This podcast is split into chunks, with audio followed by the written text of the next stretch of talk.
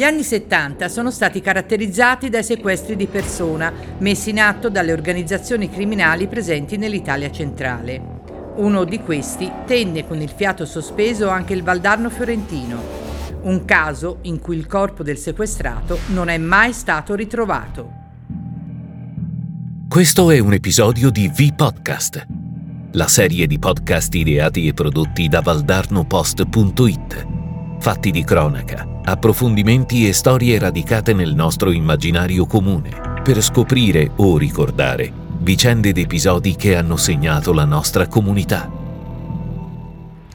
Il 1975 è attraversato da altre importanti notizie che in una maniera o nell'altra segneranno il destino del paese e del mondo. Il 4 aprile Bill Gates fonda la Microsoft il 30 aprile, dopo vent'anni, termina la guerra in Vietnam e il 2 novembre, sul lungomare di Ostia, in provincia di Roma, viene ritrovato il corpo senza vita di Pierpaolo Pasolini.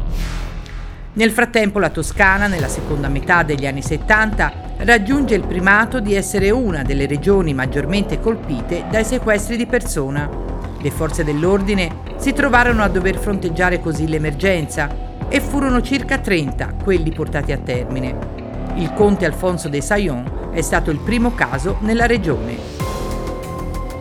Il conte Alfonso de Saillon, all'epoca dei fatti, ha 61 anni, è celibe, di professione ingegnere edile e originario di Buenos Aires in Argentina. Risulta residente ufficialmente a Parigi, in Rue de Varennes, ma di fatto vive a Gravinchianti, in località Rignana, nella sua villa Lucellare.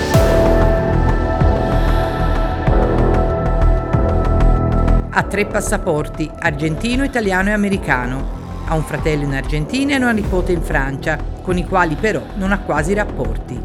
Prima della scomparsa, sembra abbia venduto un castello in Francia per 250 milioni di vecchie lire e una villa a Roma. Da chi lo conosce viene definita una persona strana dalle frequentazioni inusuali. Chi lo ha conosciuto o frequentato davanti agli inquirenti prende le distanze, sembra quasi reticente nel tratteggiarne la personalità.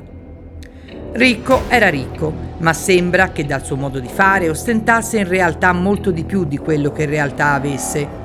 Nella villa c'è chi dice che avesse anche pezzi di antiquariato falsi.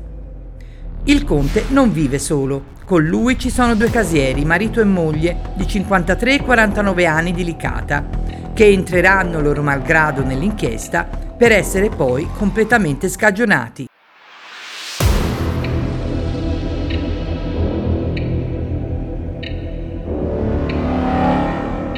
È il 3 luglio 1975. Quattro uomini armati entrano nella villa, immobilizzano i due coniugi, bevono un bicchiere di limonata e salgono al piano superiore, dove il conte sta riposando. Lo picchiano, lo legano, lo imbavagliano, poi lo trascinano fuori, lo costringono a salire sulla sua Ford Pinto 2000 e fuggono senza lasciare traccia. Scatta l'allarme, i carabinieri di Gravenchianti della compagnia di Figline e la squadra mobile di Firenze giungono sul posto e danno il via alle indagini, partendo dalle uniche testimonianze esistenti, quelle cioè dei due casieri. Sono loro a raccontare come si sono svolti i fatti, ma secondo gli inquirenti cadono spesso in contraddizioni e diventano per questo i maggiori sospettati di un sequestro che appare subito anomalo. Il 6 luglio marito e moglie vengono arrestati e insieme a loro il figlio. Verranno rimessi in libertà l'8 di agosto, dopo 33 giorni di carcere per mancanza di indizi. Intanto la Ford Pinto 2000 del Conte viene ritrovata il 7 luglio sull'Aurelia, all'interno coperte, lacci e tracce di sangue. Nonostante tutto le indagini prima si arenano e poi si interrompono. I carabinieri privilegiano la pista della vendetta e del ricatto e non subito quella del sequestro, sulla scia del fatto che il conte era solo e che non avrebbe potuto avere nessuno in grado di pagare eventuale riscatto.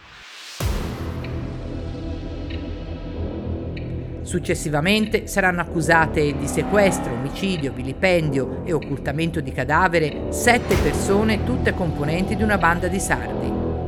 A distanza di 48 anni da quel 3 luglio 1975, il corpo del conte Alfonso de Saillon, vittima del primo sequestro in Toscana, non è stato mai ritrovato.